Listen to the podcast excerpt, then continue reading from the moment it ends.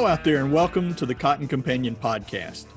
This is Jim Steadman, Senior Editor of Cotton Grower, and I'm sure you've already noticed that this, our 70th episode, is going to be a little different.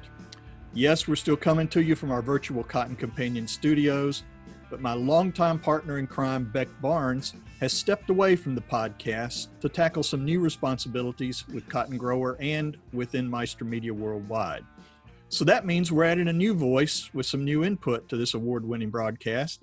Mr. Frank Giles, a longtime friend and colleague based in Central Florida, who has returned as editor of Cotton Grower for the second time. Frank, welcome to the Cotton Companion. Well, thanks very much, Jim. It's great to be back in Cotton. Uh, I was editor of Cotton Grower magazine from about 2001 into 2006.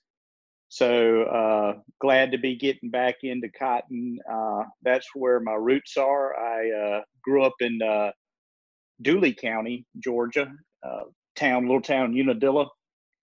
My parents had an ag chem dealership, cotton warehouses, peanut buying points, and I spent my high school and college years scouting cotton. So uh, I have a lot of cotton background. A lot of my buddies back home are now cotton farmers. So I'm excited to get back into the cotton game, so to speak.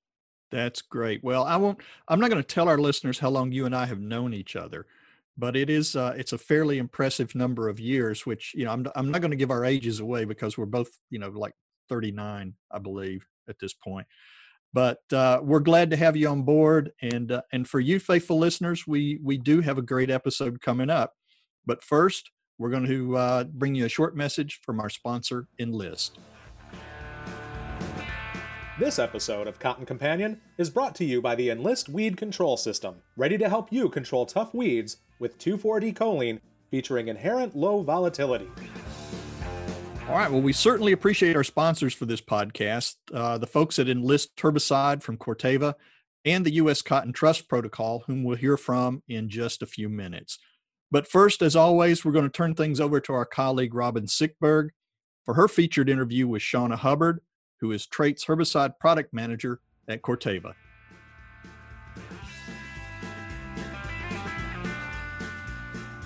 Hello, I'm Robin Siktberg, Custom Content Editor with Meister Media Worldwide, publisher of Cotton Grower Magazine. My guest today is Shauna Hubbard, Traits Herbicide Product Manager for Corteva AgriScience. Welcome to the program. Hey, thanks for having me. Shauna, cotton farmers have a couple of new herbicide technologies to choose from. How can they use these different technologies successfully? Well, with the spread of resistant weeds, the new technologies are a really important component of having tools uh, to, to fight that and keep those weeds from robbing us of yields. And uh, as we look at the options, we have more choices than ever on new technologies, and I think choice is always a good thing for farmers. Uh, so as you think forward about 2020 planting and subsequent years, field planning is a really important exercise uh, for everybody to think through which technology fits best on which acre and also understand what your neighbors are planting and uh, and the landscape that's around you. And as you go through that field planning exercise, uh, looking to put the new technologies on acres with your toughest weeds uh, and making sure that we fully utilize compatible crops uh, around us as well. How can farmers ensure they're making successful applications of Enlist herbicides? Well, I think sustainability of the new technologies is also important for everybody. Uh, we want to make sure that we get the most mileage possible out of new systems, including the Enlist weed control system. So I would say focus on good coverage and successful applications, really looking at how we maximize the use of nozzles, uh, carrier volume, uh, to make sure that we are spraying timely on weeds that aren't out of control in terms of height. Okay, so all of those things help us get good sprays uh, that are effective at controlling those weeds and using full rates as well, uh, make sure that we don't leave any partially resistant populations behind. I know one of the big concerns is off-target uh, movement. So how can you apply enlist herbicides in ways that reduce that potential? Yes, as we look at preventing off-target movement, uh, that's a really important component of the way that we designed the Enlist weed control system, and specifically Enlist herbicides 2,4-D choline with Colex-D technology.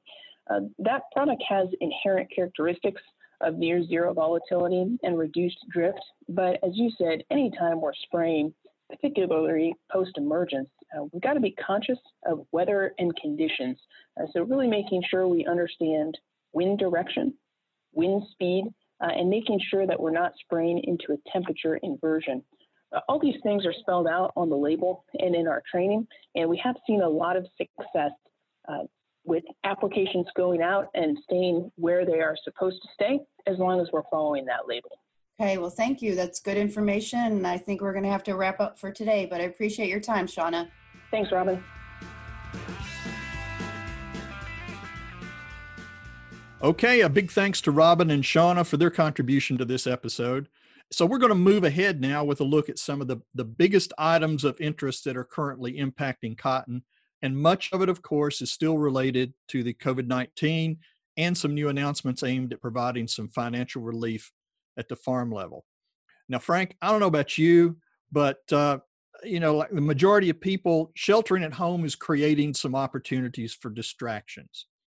And over the weekend, I was distracted uh, with my kids watching a classic Looney Tunes cartoon in which Bugs Bunny and Yosemite Sam, two of my favorite characters, were running against each other for political office. Now, Sam was his usual blustery self, and he was running around kissing babies and looking for any advantage, whether it was legal or not, uh, to win the race. And at one point, after Sam was handing out some cigars to potential voters, Bugs offered Sam a cigar of his own, to which Sam exclaimed, Coroni, Coroni, my favorite. Then Bugs lights the cigar and it explodes. Now, I'm not going to say that a 60 year old cartoon has predicted an exploding COVID 19 pandemic, but it struck me as a little coincidental considering the way the virus has kind of exploded through the global business and, and economics or maybe it's just cabin fever starting to rattle my brain a little bit. What do you think about that, Frank? Do you think Bugs Bunny is uh, is, is sort of been a, a good precursor to to what we're seeing now? Uh, well, I've always thought Bugs was probably a pretty good prophet, so it very well could be. I've been I've been watching quite a few of uh, Andy Griffith episodes, so that's a good uh, good pandemic watching as that's well. That's true. That's true. Well, either way, in a statement released uh, on April 17th, uh, U.S. Ag Secretary Sonny Perdue announced a new $19 billion immediate relief program from USDA to provide support to farmers, ranchers, and consumers in response to COVID 19. Now, this program, which the, is known as the Coronavirus Food Assistance Program, or CFAP as we will call it, uh, is going to provide support at the farm level help maintain integrity of the food supply chain and ensure that every American continues to receive and have access to the food they need. Now there are two major elements to this program. The one that that really is has the impact for the cotton market is there's 16 billion dollars in direct support for farmers and ranchers to help cover actual losses where prices and market supply chains have been impacted and to assist producers with additional adjustment and marketing costs resulting from lost demand and short term oversupply uh, for this 2020 marketing year. Now, as we understand it, payments are going to be limited to $125,000 for each commodity with a $250,000 payment cap to an individual or entity. And the rest of the package, the other $3 billion, is going to go for the purchase of fresh produce, dairy, and meat by USDA in partnership with regional and local distributors whose workforce has been impacted by closing multiple food service businesses. Uh, these products are going to be packaged for distribution to food banks, community and faith based organizations, and other nonprofits serving people in need. Now, Frank, I know you're sitting there in Central Florida, uh, and and there's not that much overlap between cotton and, and the, the citrus and vegetable markets, but there are some similarities. So, what are you what are you hearing from folks uh, in your neck of the woods about this? Well, I, know, I'm also editor of uh, Florida Grower Magazine, and we do cover the citrus and vegetable industry here in Florida. And you may have seen a lot of the headlines of, of this uh, Florida uh, vegetable growers, especially that are having to plow under some crops because their markets have collapsed uh, due to the uh, mainly due to the food service uh, demand falling off. And so there's been a, a lot of crops have been put under. The citrus folks have done actually quite well because everybody remembers vitamin C helps build the immune system. So our orange juice sales have been good, uh, due in part to the the virus. I think everybody is certainly appreciative of the the uh, funding that's coming across uh, with this new assistance program. I think, as you would expect, uh, some of the leaders in the fresh produce industry are saying this is great, but we're probably going to need more because the financial impact on on Florida growers and other specialty crop growers is going to be pretty tremendous. I, I would tend to agree with you. I think even when you look at uh, at the numbers that are being thrown out there, put out there in terms of what your what an individual grower can receive in terms of possibly receive in terms of a payment, it's never going to be enough for uh, for some of the issues and some of the losses that uh, that growers of of all commodities are going to have to deal with. So obviously, there's still a lot of final details about eligibility rates and implementation that that have to be settled. Uh, and as soon as those are, are put in place, I'm sure USDA will let us know what those are. Now, the one thing I found interesting about this, this was this information came out on April 17th. And from looking at it from a strictly cotton perspective, this funding package comes, and it was probably totally coincidentally, on the heels of a letter from 21 Cotton Belt senators to Secretary Perdue last week that urged USDA to work with the cotton industry to help develop or help deliver some much needed aid. Now, in that letter, the senators noted that since the beginning of 2020, cotton futures prices have declined 30%. And as retail stores around the globe have shuttered, orders from U.S. textile mills have dropped as much as 90% in the last month.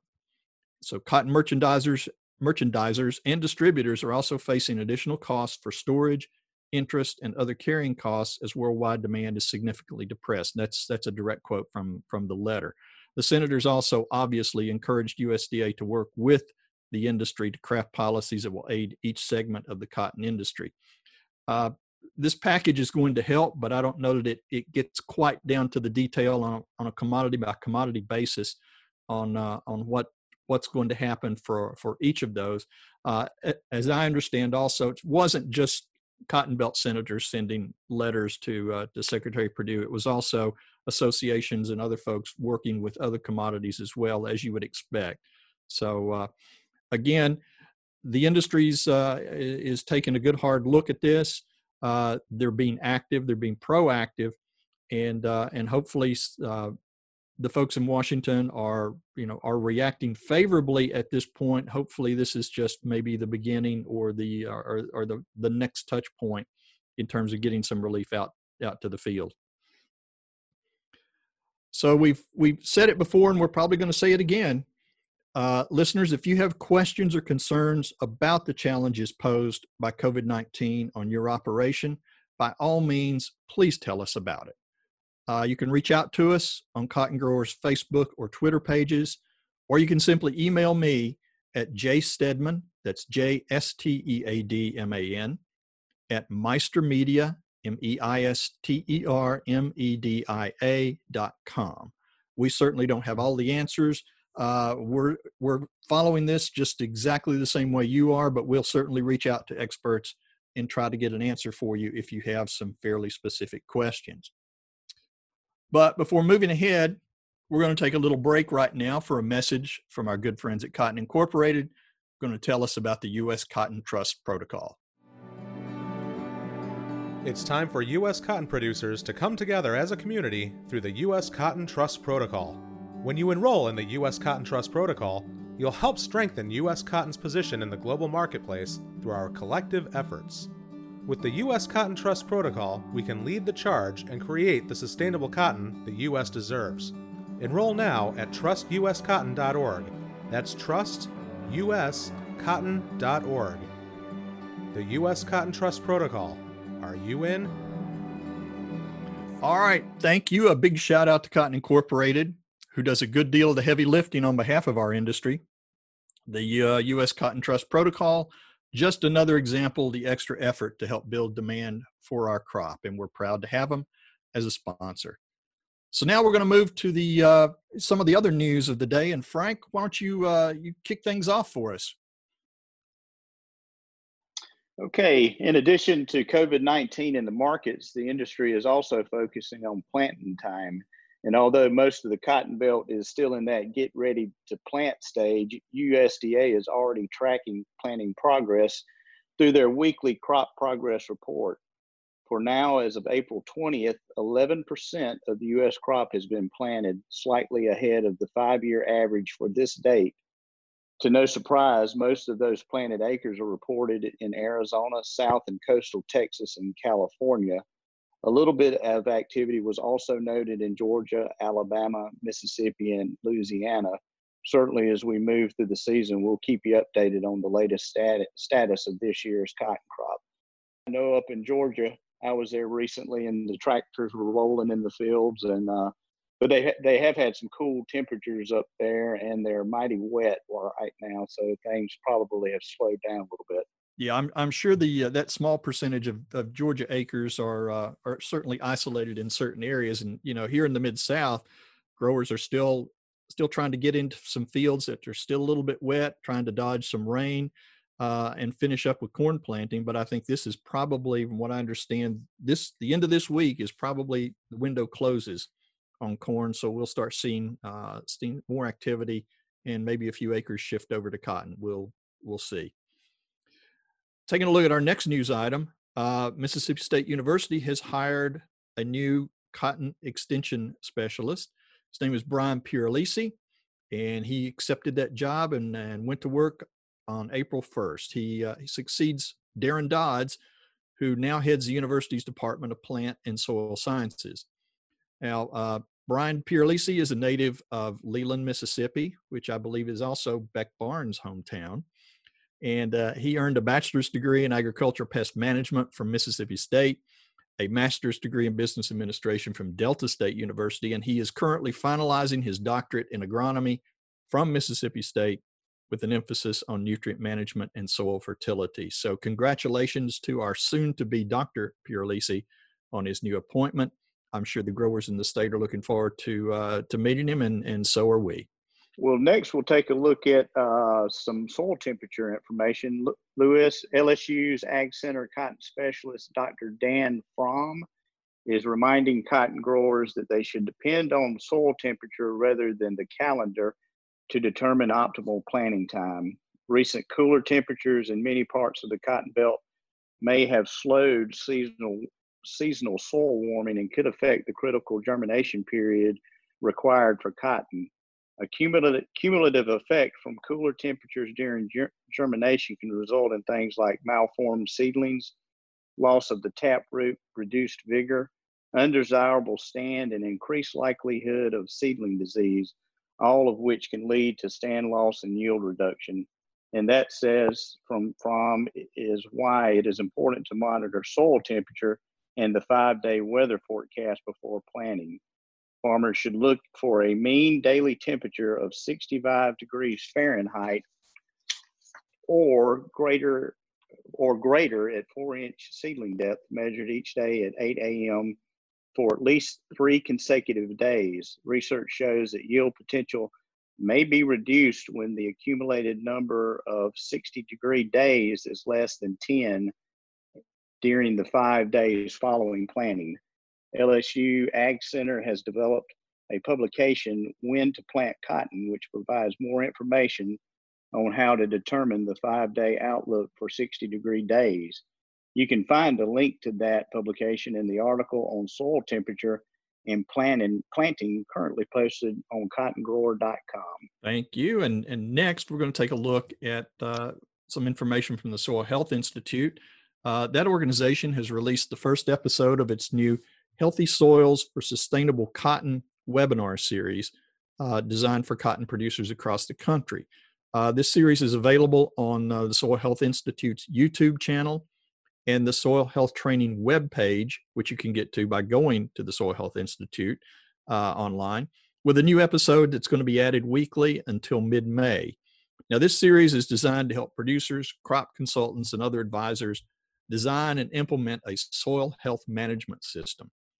The first presentation in the series focuses on the importance of soil health, with subsequent episodes touching on the links between soil biology and soil health, soil health planning principles, nutrient and pest management, some key soil health indicators, and management practices that can be applied to farm operations. And I think I said soil probably way too many times in that, but anyway, uh, it's a good series. Uh, please, if you have time, please check check it out. Jim, soil is awfully important, so it can't be said enough. It cannot be said enough. It just needs to be said correctly.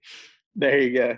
Uh, let's talk about the BASF FiberMax One Ton Club for 2019.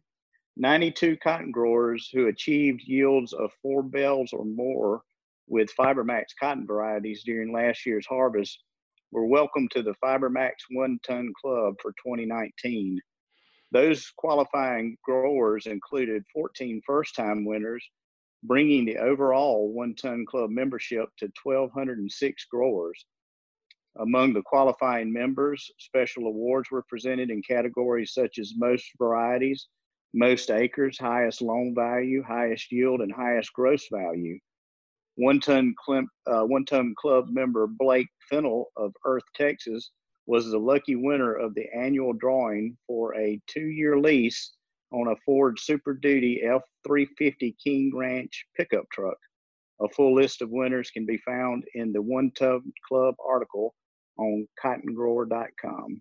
I remember when two two bale and three bale cotton was amazing, and now we're talking four bales. That's amazing. That's true, and and and I'm I know I've been to this one ton club event uh, numerous times. It's always it's always fun to uh, to get in and, and meet with the growers and their and their their families uh, and just see the excitement and sort of this friendly competition within the room, and and certainly the anticipation on drawing the drawing for that uh, for the lease on that truck.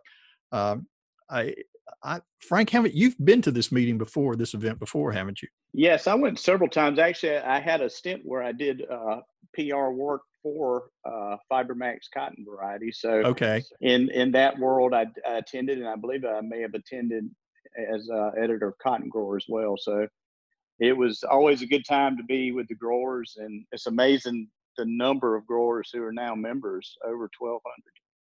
Yeah, and you would you would think when you look at I think looking back at some of the membership on this, you would think obviously the majority are coming out of that out of out of the West Texas area, but it's surprising how many of these winners and how many of these uh, these folks involved uh, are coming out of other areas, out of you know eastern and, and south central Texas, out of New Mexico, uh, even occasionally over into uh, into parts of the uh, of the mid South. So it's uh, it's certainly a, a broad-based group, and we we applaud BASF certainly for keeping this uh, this event going. And before we step away from the news, uh, I want to direct our listeners uh, direct their attention to Frank's profile of the 2020 National Cotton Council Chairman Kent Fountain, which you can find in our April issue and also online at cottongrower.com. Now, I sit back and, and look at it as it's a classic case of one Georgia boy profiling another one and it offers a really good look at some of the challenges and issues uh, that Kent is going to be focused on this year with the NCC, as well as a look at his own ginning and business operations. Frank, it was a really well done story, and I know you you and, and Kent had a had a great opportunity to get together to talk about that. Yeah, it was great. I you know it's a great way for me to get my feet back into cotton and uh, sort of get a lay of the land from Kent and uh, the National Cotton Council. Sounds good it was a it's a great piece. So again, I urge you uh, listeners just to uh, to take a few minutes and if nothing else, go to cottongrower.com and look for that article. Okay, we have spent uh, probably too much time on the financial aspects and, and the current relief efforts for COVID 19. And so now we want to shift gears and take a look at the farm and rural health side of, uh, of this virus. Dr. Calvin Trostle, who's Texas A&M AgriLife Extension agronomist in Lubbock, has spent a lot of time in the last few weeks advising growers of things they need to take in and around their farming operations to try to prevent COVID 19 infections. I had the opportunity to meet with him recently uh, via Skype, and he had some great insights about the virus and also about cotton agronomics. So we want to share that interview with you right now.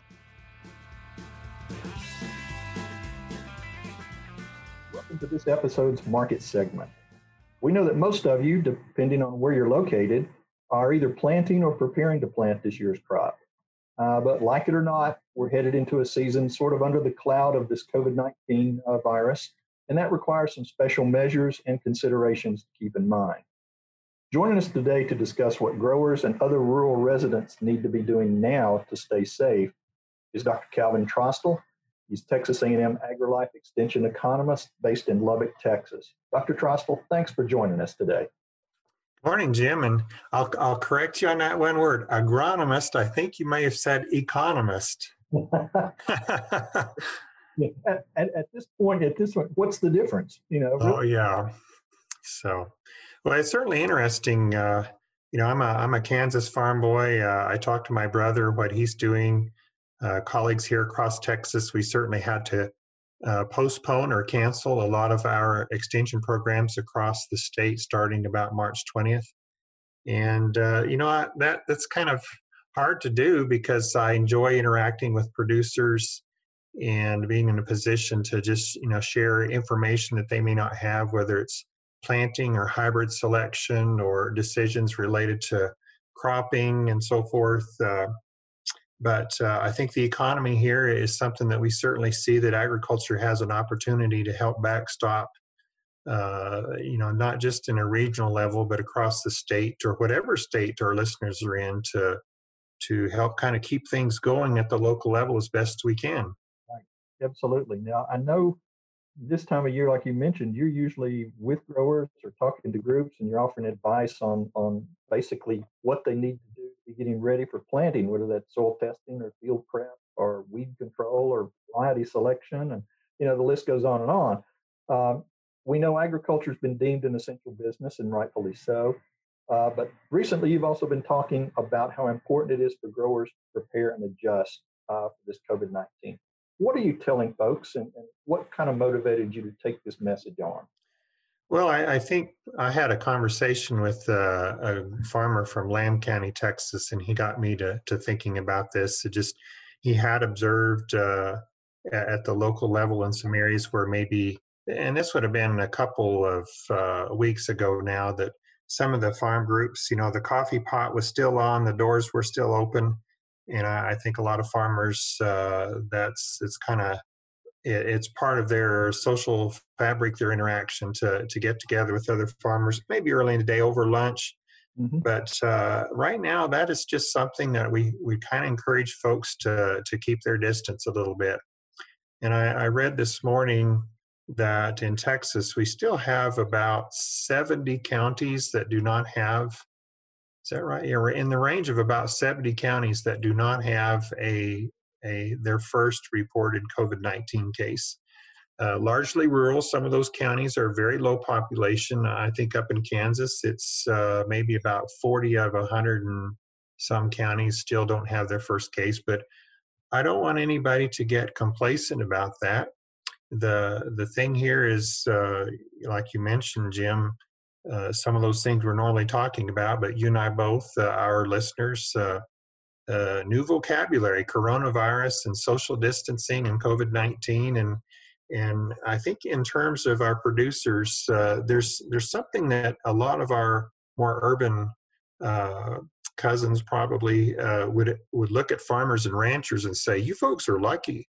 You're out on a farm. There there's some natural isolation in a lot of what you do, and that works to our advantage." And so, uh, in, in weed control, uh, across the U.S., our weed scientists in cotton and grain sorghum and corn and sunflower, uh, other especially crops, they'd always say when you're when you're starting your crop with regards to weed control, we say start clean. That is the weeds that you've got out there. You've done something to to spray, to cultivate, to get them out of there, and so. In terms of coronavirus and COVID 19, I guess the message, Jim, would be stay clean and uh, that is because uh, we need healthy farmers here in the U.S. So we don't want to see anything uh, get impeded because of sickness on their part. And I think this probably extends to their employees as well. Any farmer that is relying heavily upon labor, maybe they've got long term hired hands or seasonal work, they need to communicate to those individuals as well that they're important and they're going to be needed uh, in a large scale. And the, the more we can keep the agricultural economy rolling, that's going to help make up or it won't it won't fully compensate, but it'll help diminish some of the the downturn we've seen in our economy, uh, especially in urban areas, because it just you know businesses are closed and so forth. Right. Now you mentioned you mentioned something about the uh, you know folks in, in the more urban areas look at maybe look at the, the the the rural segment as you know maybe we've got things things better and yes our you know, number of cases are down and things like that but at the same time you know those rural areas are also dealing with sort of restrictions almost in terms of hospitals and in terms of medical available medical care. Uh, what are you, uh, you know, are, are growers are, are are people really taking that into consideration all this at this point? That should something happen, they may or may not have the care that they need locally. Well, I think that's a good point, and I, I have mentioned to some farmers uh, in some of my discussions and other radio programs I've done is if you know here in west texas in the region that i serve immediately we have about eight or nine counties that do not have a hospital. And uh, that's out of about 21 or 22 counties and then some of those counties don't have a primary care physician either and so just that ready access to medical care is, is just a little bit more difficult and i think that's all the more reason to just to try to do the best we can to stay healthy and minimize the possibility of infection what you're seeing or hearing, how are folks handling this new normal right now? Well, I think uh, one farmer I talked to here in the Lubbock area, he said, you know, he lives in South Lubbock County, but he just said, my wife and I says we're just we're staying out of Lubbock, and uh, you know, one thing that uh, my family's doing, and and this may be available in rural areas as well, but the our grocery stores have been very have worked hard to to do curbside pickup that just minimizes that exposure. And you know, as here in my area, as as we look in the newspaper on a daily basis, we realize that hmm, there's another six or eight cases that uh, maybe ten or twelve. They have no idea how the person got infected, where where it came from. And uh, if you're keeping yourself isolated and so forth, I think really you're you're very safe uh, in terms of that regard. Uh, it has to be transmitted uh, the virus does, you know, by inhaling somebody's uh, cough drops or touching a surface and so forth. And so, uh, again, I think farmers in the rural area, you know, within their families or their immediate employees, that that's a good situation. Uh, it, it may still seem odd to them, but we know that at some level, this is for a period of time. And it may be sooner, it could be later than maybe what we hope for. But again, coming back to just just farmers, uh, any crop, any state, uh, your role and, and what you do and produce helps uh, keep our economy going. And that's why I think you're important. Like you mentioned, food and agriculture is designated as a uh, essential business, and that's far more than just grocery stores uh, or food service uh, like restaurants.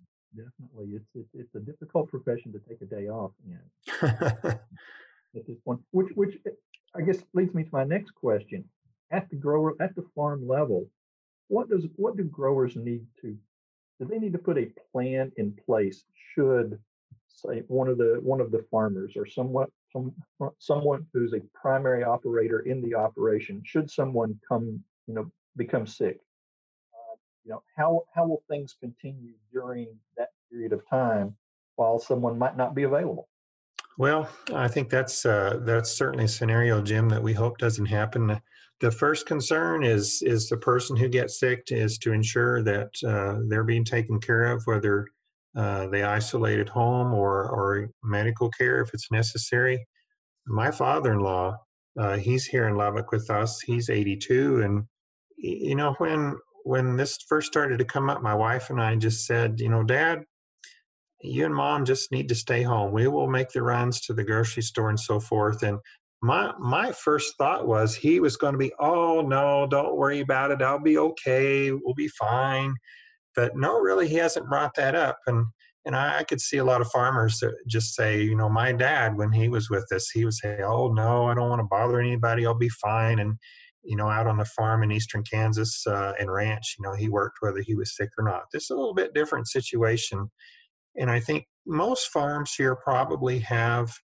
Uh, it's not just a one-person operation. There's going to be other people, a family member, a spouse, uh, someone they're farming with, or or maybe a senior uh, person that works for them. They're going to know what to do. Certainly, they can continue to advise what needs to be done.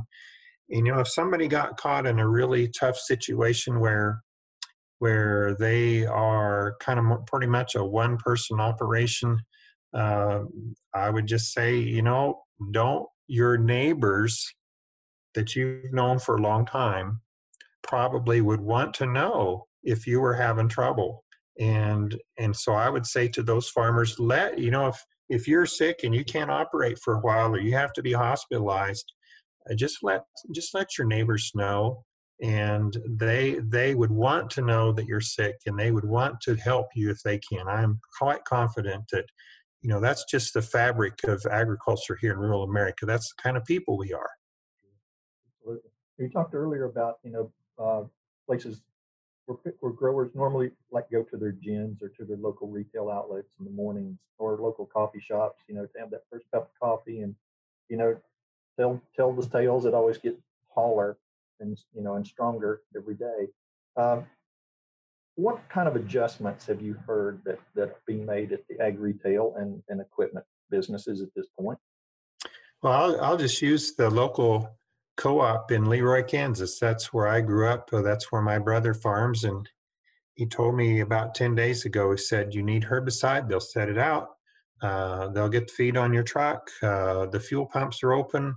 Uh, you have fields that you need spray to get ready for planting corn. He said, get on a schedule. They're doing it. All those things are going on.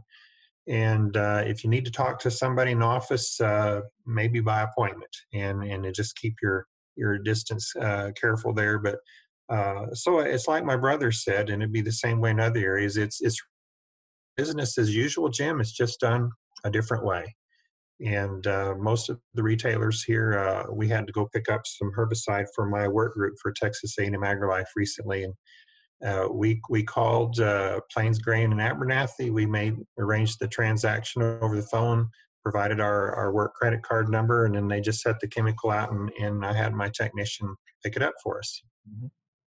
And that raises up the question too. You said earlier, talking earlier about the adjustments you've had to make in uh, in working with with folks, and, and certainly I think you know with using Zoom for classes and, and things like that.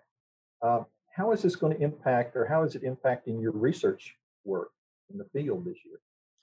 Well, I think uh, you know, at least within Texas A&M AgriLife, we uh, we have uh, paperwork to fill out to request permission uh, uh for any related travel right now.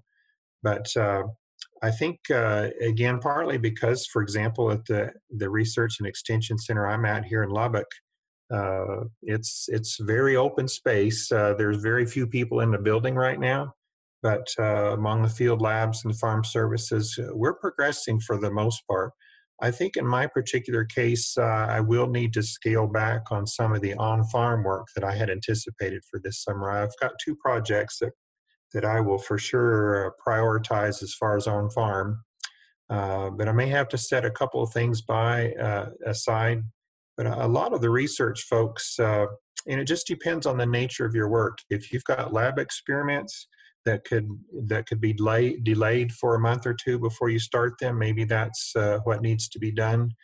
Uh, if you are, let's say, you're with. Uh, before I came to Lubbock, I was at the Texas A&M AgriLife Research Center at Beaumont.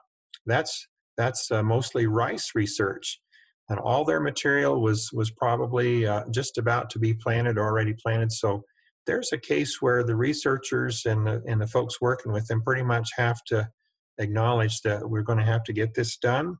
And because that's too important to, to miss a cropping season if you're a plant breeder. And so I would imagine they, they progress with that, just being careful while they're on the, on the job. And then uh, some of my colleagues uh, have been getting fertilizer and uh, herbicides out for some of their work, just getting ready. But again, we're for the most part we're able to do that, Jim, without uh, any real concerns about health or safety.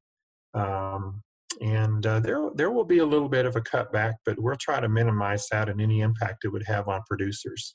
That's great. And, and finally, I, I, I have to ask, since you're first and foremost an agronomist, I wanted to make sure I make, got that word out completely and correctly this time.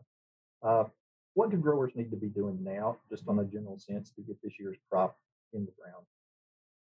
Well, I think uh, a lot of the decisions have probably already been finalized in terms of what producers are going to go with uh, for their crop. And I looked at the USDA crop intentions report uh, from March 31st, and and uh, you know, if someone look at that report and see corn acreage up uh, so much the way it is, uh, or soybean too, they might be thinking about some last minute changes into another crop. But uh, a lot of the herbicides, you know, once you make your decisions on herbicides, uh, we mentioned that earlier about weed control. Uh, start clean, and and part of that is is your pre-plant, pre-emerge herbicides. Uh, once you make those applications, often that locks you into a narrow range of crops. Uh, cotton crops, uh, you know, for the U.S. cotton crop uh, acreage uh, from USDA was about the, very similar to last year, I think within plus or minus 1. And uh, in the Lubbock area here, because of prices, I know a few growers that maybe are rethinking that just a little bit.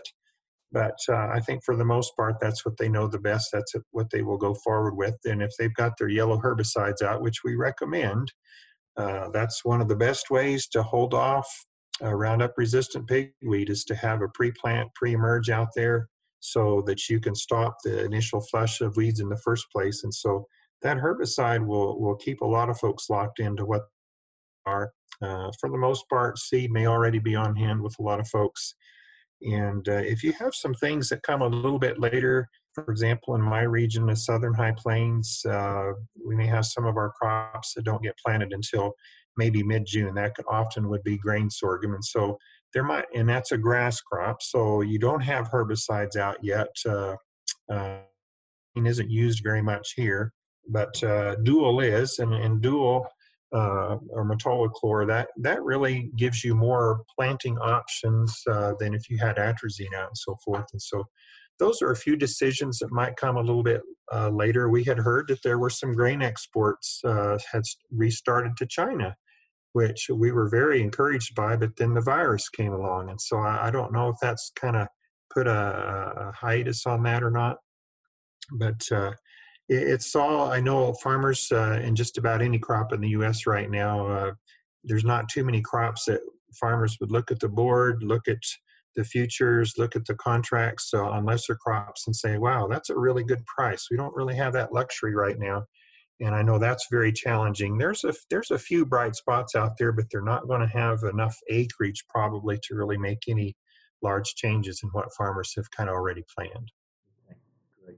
Dr. Trostle, that, that, that's all good information, and we certainly appreciate it. And, and hopefully, with a little extra planning, we're all going to be able to get through these necessary adjustments and, and have a good crop year. Uh, I want to thank you again for joining us today. This is this has been great. I really appreciate it. Well, you're very welcome. Happy to contribute and appreciate your efforts as well. Thank you. Appreciate it. And now back to the rest of the Cotton Companion.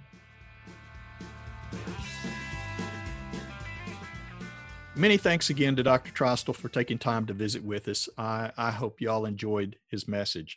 And speaking of messages, here's another, we need to bring you another brief message from our sponsor Enlist, and then we'll be right back to close out this episode.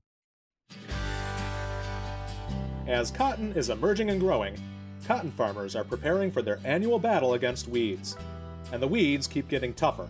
Phytogen cottonseed with the Enlist trait is helping control those tough weeds. Farmers who've planted Phytogen W3FE varieties are making Enlist herbicides the cornerstone of their weed control program.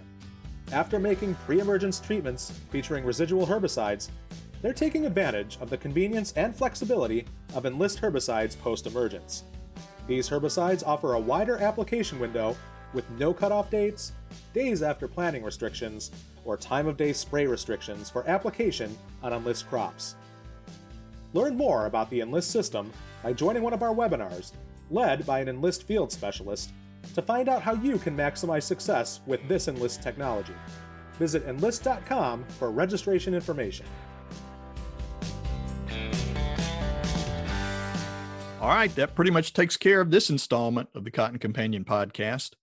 As always, we want to thank Enlist and U.S. Cotton Trust Protocol for sponsoring us. And thank you too, dear listeners, for joining us. If you like what you're hearing from us, by all means, tell your farmer friends about this podcast. Frank, how can folks find our podcast? Well, there's three easy ways to do it. Uh, first, you can go to growing uh, cottongrower.com and add a forward slash companion in there so it reads cottongrower.com slash companion. You can also subscribe to our channel on iTunes or wherever you find your podcast these days, or sign up for our weekly e-newsletter, the Cotton Grower e-news. You can find you can do that by going to cottongrower.com slash subscribe. And also be sure to follow us on social media. We are at Cotton Grower Mag on tw- on Twitter and on Facebook. You'll find us by searching Cotton Grower Magazine. And our latest issue, the April issue, should be in your mailboxes soon. That's great. Uh, and finally, to quote our buddy Beck Barnes, who we will lasso back in in front of his microphone from time to time. Uh, this podcast is produced by Tyler Hatch, who works at the mothership Meister Media Worldwide in lovely Willoughby, Ohio. My name is Jim Steadman. I'll be back with you in two weeks for the next episode of the Cotton Companion. So for now, on behalf of my own Cotton Companion, Frank Giles, we wish you all the best and stay safe.